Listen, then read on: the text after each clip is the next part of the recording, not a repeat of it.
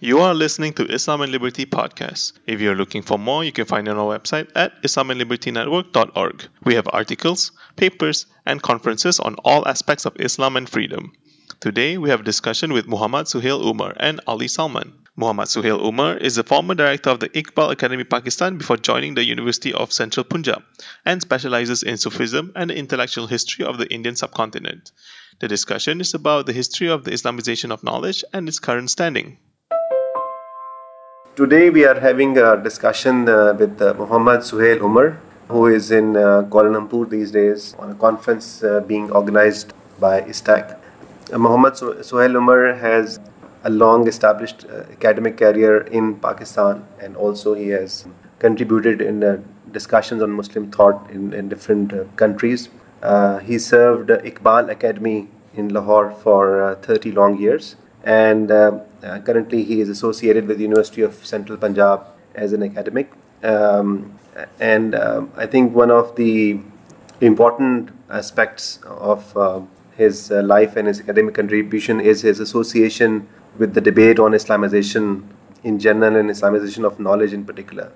And I thought that this discussion can help us understand the, the, the genesis of this movement, which started about uh, 40 years ago and uh, may provide us in insights about discussion today and um, the effects of this movement on the Muslim uh, societies, uh, especially on the intellectual dimensions in these uh, societies.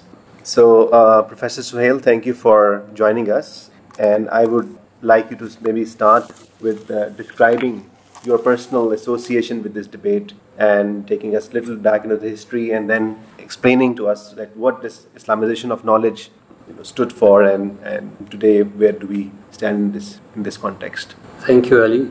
My first encounter with and later on some association with this idea and its uh, ramifications was in the late 70s in the conferences and uh, which were held in various places and obviously in Pakistan as a young man, attending these uh, events, which were in a sense implementing the ideas and the policies that had emerged from the Makkah conference and later on in different uh, deliberations.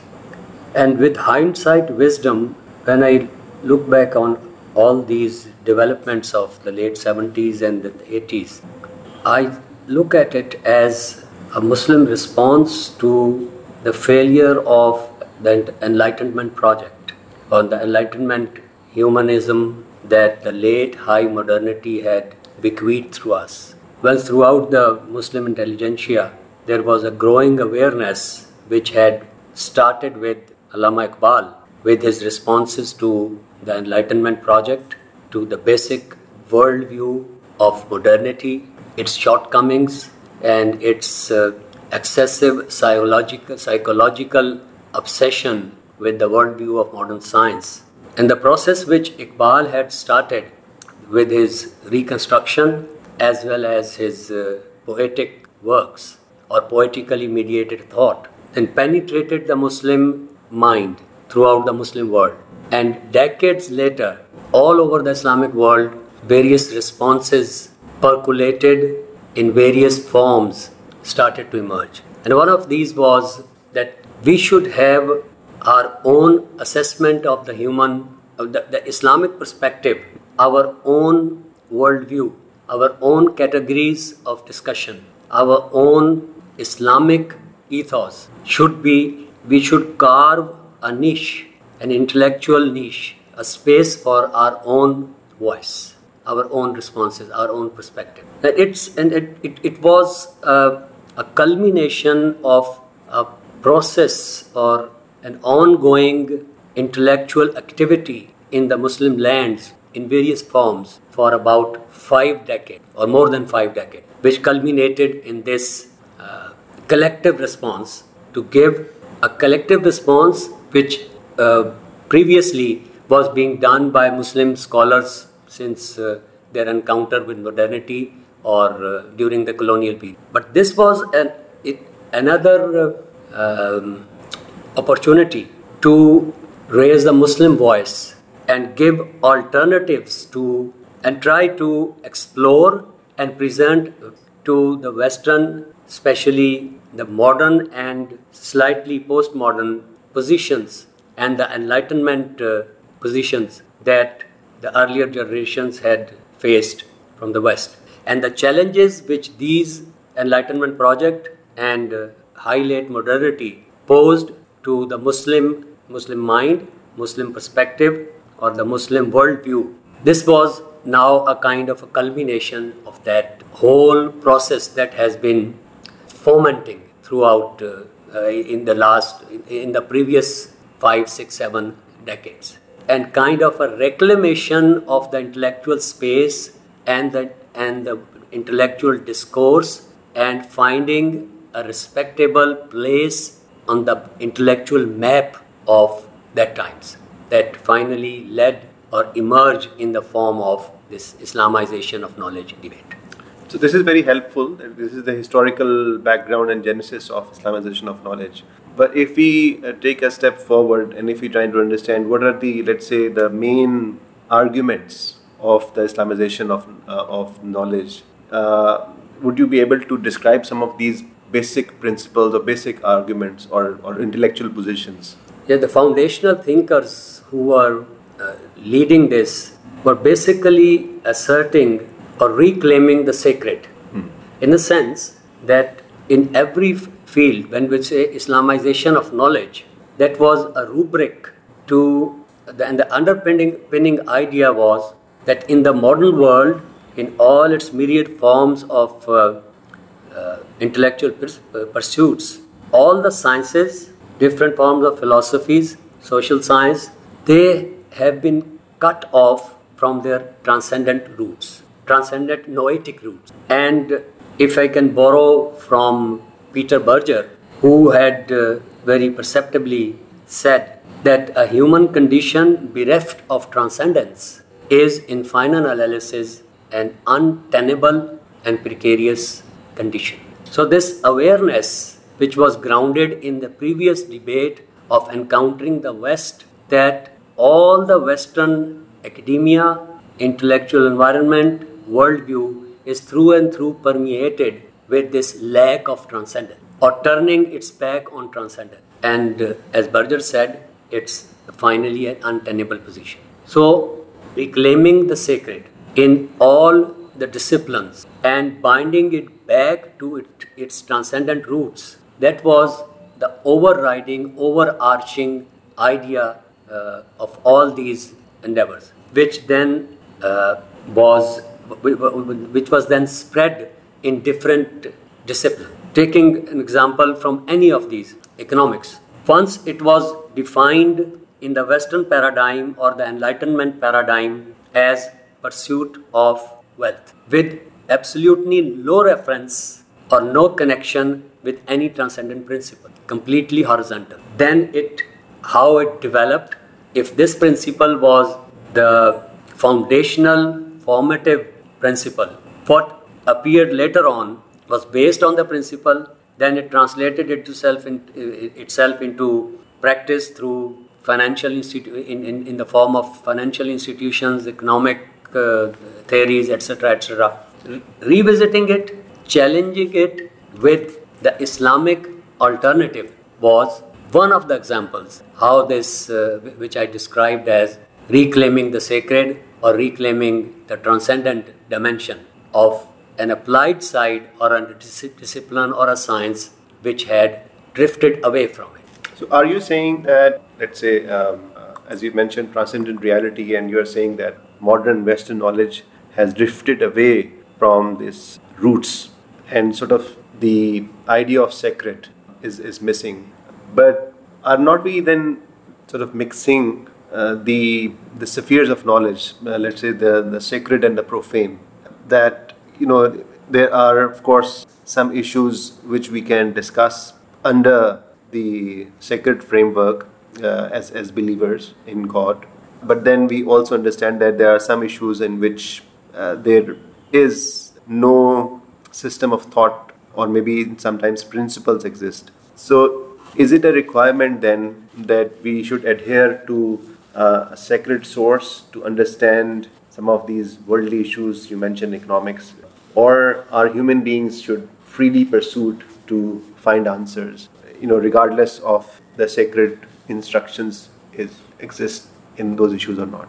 Yeah, this was an attendant danger uh, in this whole undertaking that while it was acceptable or desirable or in, in, to some extent necessary to go back to the transcendent roots or uh, reconnect or to reclaim, but in some parts, as you rightly pointed out, where there was no need or no uh, justification of uh, raising this objection or applying this principle to that domain was unnecessarily pursued. We can say that it, it was a kind of a uh, leakage of a valid true principle into a domain where it was not relevant, but where it was not required, which gave rise to uh, certain anomalies. To give it, give to you a very absurd example, that while discussing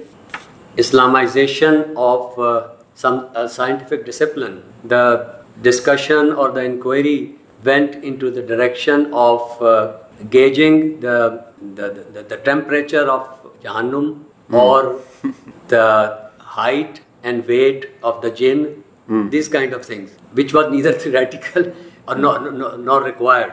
So you, you are right. And th- th- these are something which uh, might not uh, have concerned or might not have any impact. But if the same attitude when it came to the practical aspects or those very important domains of human society or human situation like economics, finance, there again was a kind of a mix. In some cases, it was necessary to revisit the, the, the principle, the, the, these uh, governing principles or guiding principles of that discipline which were, which were in term informed by the Enlightenment uh, paradigm or by, by the perspective or worldview of modernity, and then suggest the alternative. First, bring out or uh, describe the deficiencies, shortcomings, and then suggest an alternative. That was fine.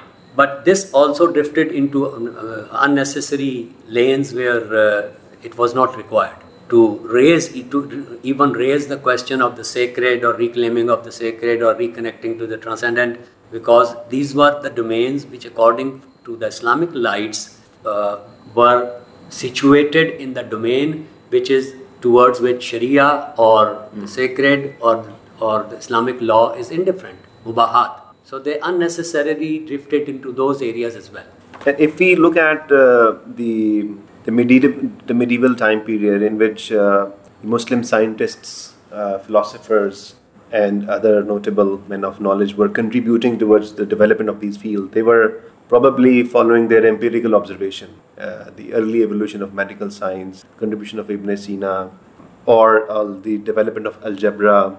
I mean, there, there might have been a sort of a religious motivation there that uh, when the Senate Quran urges Muslim, Muslims and human beings to be critical thinker and to use our reason uh, to observe the world. But I do not see a direct connection in the discovery of these sciences with the uh, with with the with the idea of sacredness, if I can explain in this this term. And I think they these intellectual giants were contributing, uh, regardless of whether this was a part of the uh, their understanding of religious obligation or not, they were contributing in the so- social development in their time. And the way when I when I read uh, Muqaddama uh, Ibn Khaldun, and I also realized something very in, interesting for me at least was that while he was referring to the the you know history of why nations would fail, he was just plainly describing political and social factors. And while he was quoting uh, Quranic verses, he was not using those Quranic verses as a as a, as a premise of his argument, but he was using it as a you know some examples of universal truth of how uh, of how uh, uh history history can change and uh, or history hist- historical evolution takes place. But then he was observing and he was describing his observation, and same goes to other sciences. So, uh, how would you respond to it? another way of looking at, uh, I move uh, backward from your last uh, comment. Another way of looking at the same Khaldunian approach or attitude could be that he was concerned about social reconstruction, mm. about whatever he was going uh, to do, because of a religious impulse or a religious requirement would be a too strong word for that. Right. Which his overall religious perspective, his relationship with the sacred, uh, devolved upon him as a Muslim to do that. It's just not, it was no, no vain curiosity mm. or a, just a sociological pursuit, his academic pursuit. It had very strong connections with his religious commitment mm. and with his sacred worldview, which he shared, which his Islamic civilization had bequeathed. Earlier, you had mentioned Ibn Sina, that they were cultivating science and uh, various disciplines of science and medicine, and etc. And they were doing it not necessarily because of a religious Correct. impulse or a connection. But remember, this is which sets them apart with the, the present day modern attitude, which we wrongly attribute to our Muslim scientists as well. Because when Ibn Sina explicitly says about the rationale, about what is its, uh, what does it mean when you do a Muslim scientist is doing science, and he explicitly says that science should be scientia sacra. Mm. The science, what should, should science should be, is that through its starting from its empirical investigations. If it's true science, it should lead you to the one unitary principle, Tawheed. So, in their view, science was not devoid of uh, an un- uh, underlying worldview, which, in a sense, uh, uh was defining its directions and direct, uh, defining its objectives.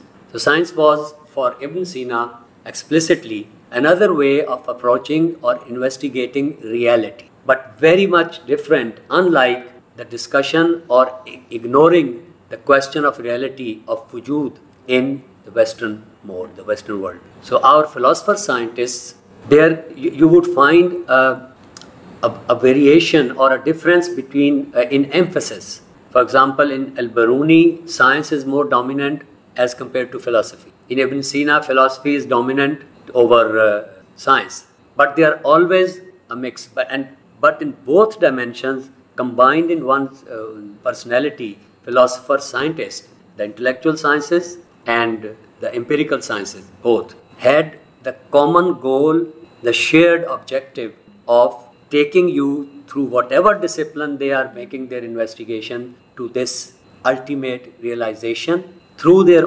own processes through their own modes of epistemological modes of uh, investigation, but the aim was that differentiates them from the Western kind of a scientist. It's, it, this is an interesting insight which you have shared, because otherwise, the just to continue on that, but um, we can move on to the Islamization contemporary in contemporary sense. Uh, otherwise, because otherwise, church historically was seen as antagonistic to science. There were several arguments uh, which you know modern science then was able to refute what how how the religious clergy uh, once thought about the universe. But I think that that is something uh, which you are describing that Muslim scientists philosophers were both empirical.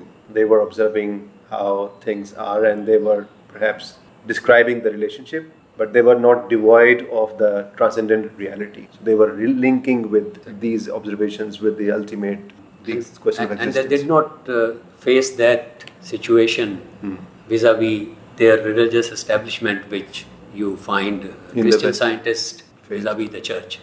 That's a, that's another important historical uh, difference. So, if we fast forward to where we started a discussion earlier, um, you know, we often talk about the intellectual crisis in modern Muslim community. Uh, first of all, do you think that there is a kind of intellectual crisis, or are we just being overcritical about Muslim societies in general, in, in the context of their present contribution in the field of knowledge?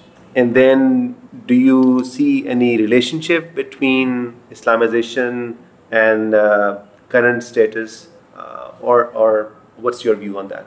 I think it was because of uh, a growing dissatisfaction about the intellectual hegemony of the West, which contributed to this.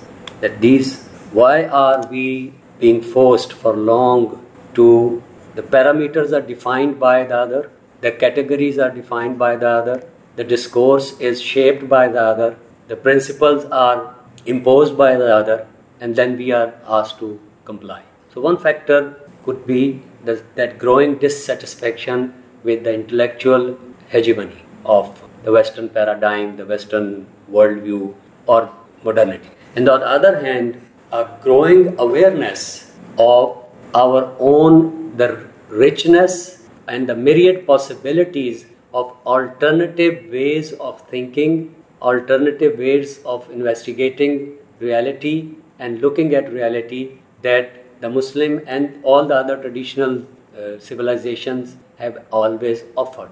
Both combined a dissatisfaction with the intellectual hegemony and seeing the failure of enlightenment paradigm, the failure of the worldview, of a lack of worldview with the rise of uh, postmodernism in the mid 20th century, which, which unhorsed modernity and uh, refuted or uh, refused to accept monopolizing claim on reality. And coupled with its uh, incredulity to, towards meta narratives, whatever the postmodernism had its shortcomings, but one thing was certain that it replaced modernity. So both these things combined in the Muslim world, that dissatisfaction, uh, the intellect response or a reaction to the intellectual hegemony, and real, realization that this mode, this paradigm, this worldview has failed, and Muslim civilization among other traditional civilization is has the richest sources, most profound sources of alternative kinds of thinking, which gave the nerve at that uh, historical moment, at that moment in, in time, gave the nerve or the courage to Muslim mind to stand and speak that look, there is a failed project, we have alternatives to offer, and this is how we want to go about articulating these alternatives in various disciplines. I, I have uh, several uh, thoughts now or questions. So, one is about the failed uh, modernity project as you described. We understand that uh, this discussion is happening within the West itself. Yes, very much. Um, and um, and there is a degree of criticism on uh, on both, let's say, democracy, economics, and, and science itself in this context. Uh, but I also find these societies, the Western societies, uh, largely open in open societies in terms of intellectual discussions, and uh, this richness is there, and this criticism is there, uh, not just at an intellectual level, but I think also at political level. So first of all, I think this this I would slightly disagree uh, with this assessment of the failure. I would not I would not call it a failure. I think it's, it's an ongoing intellectual project or uh, evolution is, is happening. And we are discovering uh, some of the pitfalls of democracy, limitations of capitalism. So that's happening. And, cap- and alternatives are emerging uh, within those from these societies as well. And second thought is that uh, you mentioned intellectual hegemony. Uh, are you implying that if there are, let's say, strong voices from the Muslim societies in particular, but also other who are inspired by sacred idea of of knowledge. Is there any explicit coercion or or ignorance, which is conscious ignorance from, uh, let's say, the Western intellectuals to undermine these alternative sources of knowledge, uh, because that is what I guess hegemony in terms of power would imply, or is is that we have not produced enough intellectual horsepower to actually challenge and actually critically evaluate that. Your thoughts? both, both these aspects are present here, and both you, you are correct in noticing that there was a deficiency, and because of the realization of, the, of this deficiency, that this whole process started of our producing enough horsepower, as you say. For example, there has been a long, uh, illustrious, successful chain of Orientalists studying the East Hmm. But how many Occidentalists, right. has, has Muslim world produced to study its opponent, its civilization, and which challenges it in, in, in a manner which never happened before mm. to Islamic civilization. And then the general decline and decadence in the Muslim societies, which was observable everywhere. So this was also. Mm. But on the other hand, mm. there was a kind of a inner renaissance, you can say, mm. within the Muslim mind, the Muslim uh, Muslim world, which was trying to cope with this situation, had developed over the, previous uh, half a century sufficient means through its first-hand encounter with the West, then its uh, instruments of defense which they developed, and their revisiting or re- rediscovering their own intellectual sources to come up and then uh, suggest this, uh, the, the, all this discussion about alternative ways that they were going to offer. So, what's happening now? What do you think if you look at these universities? Okay, we had Islamic universities developed 30 years ago. We had one Islamic International University in Islamabad and then Islamic University in Malaysia, which were arguably established precisely to do this, uh, what you have described alternative Muslim intellectual response. And then, then there were institutions like ISTAC, like Triple IT, established in uh, in both countries, but also other countries, I'm sure. But I, I think the intellectually these country, countries did have this contribution. Uh, what is your stock taking uh, of these in- institutional efforts? Because resources were provided, governments uh, supported, and uh, but where are we today?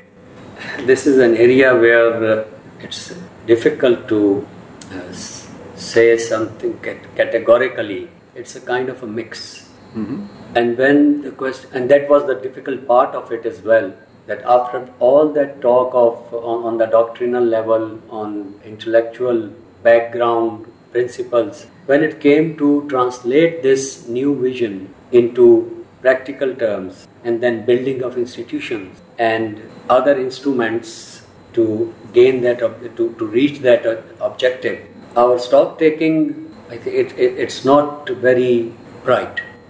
In the sense that uh, the, the institutions the, these were which were established for a variety of reasons and at the same during the same decades other movements or currents of uh, thought or different uh, ideologies within the islamic world many factors contributed to the outcome the final result where we stand today is that all these uh, the institutions, the initiatives, undertakings for that alternative uh, thinking with a huge input of uh, resources turned out to be not as successful as it was claimed and not as successful as it was visualized by the original thinkers who were leading the movement.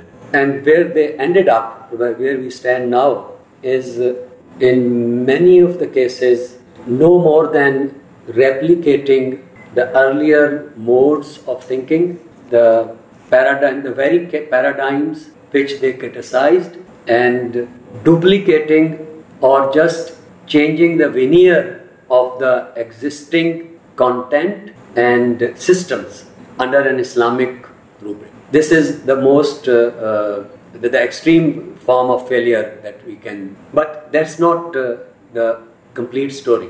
Hmm. No doubt that these failures are there. And uh, when we look at these uh, institutions and other initiatives which you just mentioned, we find these failures and uh, to some measure some success. So it's all a mix. But by, in an overall assessment, I think that Islamization movement or Islamization of knowledge in various disciplines has not achieved what it wanted to achieve. That is, in a real sense, providing an alternative way of thinking, alternative paradigm, alternative worldview, and then showing in practical terms how this alternative paradigm, alternative worldview makes the difference in the sciences you teach, the ways you pursue, the disciplines you uh, you practice, and then their practical in social reconstruction, in uh, scientific endeavors, and other uh, domains, politics and economics, etc. And they were they had a very limited uh, impact on the actual societal plane. One thing, and also as the movement uh, unfolded, to take a, an example from uh, again from economics, the the doctrinal discussion, the doctrinal analysis of economics and Islamic economics and un-Islamic economics, it during the course of the unfolding of that uh, movement imperceptibly shifted towards or drifted towards financing Islamic finance because that was a practical need of the society and started doing something else which was about financial assets and banking and and and uh, the discussions about economics and Islamic economics and non-Islamic uh, economics went into the background. So in sum, there is uh, where we stand now. We have not achieved much, but during this process, now we have at our disposal, I think, uh, myriad forms of materials, some platforms, institutions, other things which can be used and turned into the right direction and on which the future, uh, the, coming generations can build something positive. That's a very optimistic conclusion, Professor Suhail. And, and, I, and I, would like you to please. one thing more. If it has not delivered much on that intellectual plane or uh, strictly speaking epistemological or at least it has given to a large number of Muslim uh, Muslims all over those regions of the Muslim world where this uh, movement has any kind of influence, uh, self confidence and some regaining of their self esteem. Hmm. In some cases, inflated. Inflated. And, and, and in some cases, it's not, it's, un, it's, hmm. it's just a false uh, uh, confidence or a very shaky confidence. But whatever uh, positively it has given, that is another contribution which we can add. Uh, I think, as you mentioned, the emergence of these institutions and then these individuals uh, itself uh, provides uh, some degree of uh, evidence uh, about the outcome of the Islamization of Knowledge project. What I personally feel that there is a need of um, deepening of our own knowledge base about the sources of criticism which exist on, in, at least in social sciences today. Sometimes I'm surprised that while the Islamic economics is largely critical of capitalistic mode of production, but the, for instance, the discussions about moral sentiments, which with Adam Smith himself also introduced uh, prior to Wealth of Nations, is um, is not acknowledged uh, and is not as much debated as you mentioned things like Islamic finance. So there is a degree of um, I think sense of values and sense of principles and and morality which is part of the discussion about the, the modern economic theory also, but that is somehow is, is not acknowledged properly. And I believe that if I, if, I, if I were to draw the example from a different field, politics, and what um, in Tunis um, has happened, and how Sheikh uh, Ghannouchi has uh, sort of moved away from what he earlier called uh, Islamic uh, democracy to what he now refers to as Muslim Demo- Democrats. He called himself mm-hmm. and his party that we are Muslim Democrats, and he has uh, also interestingly uh, created this division at more practical level. Uh, a political party and a religious group are now separate, separate in terms of the organization. and in that sense, the I think you were highlighting about what can be contributed positively to social development can be achieved by being more pragmatic and being more also conscious of the discussions happening around us, uh, which which can further enrich the discussions. Certainly, certainly, this uh, realization that something had gone wrong in uh, this amalgamation. And now these two to be separated, and the social reality and the political arena, we have been making a mistake in dealing with these two domains hmm. in the way we did in the past. Hmm and we have to rethink and uh, for after this rethinking, if Ghannouchi has come up with this idea of separating these two, which is being, I think, if not followed, very keenly studied in other parts of mm. the Muslim world, because the failure is Muslim worldwide. Right.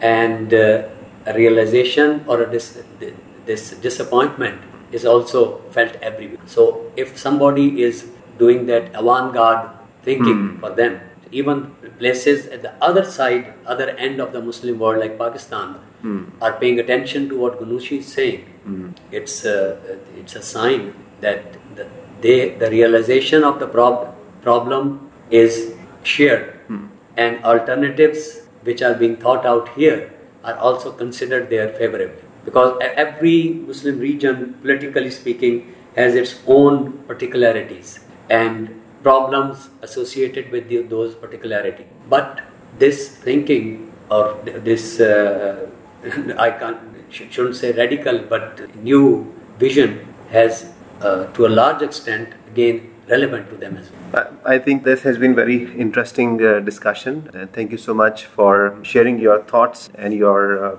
observations on the history of the Islamization of knowledge and standing today. We hope that this will improve our understanding, at least about the intellectual dimensions in the modern and contemporary Muslim societies. So, this was Suhail Umar, and um, uh, we look forward to your comments on this conversation.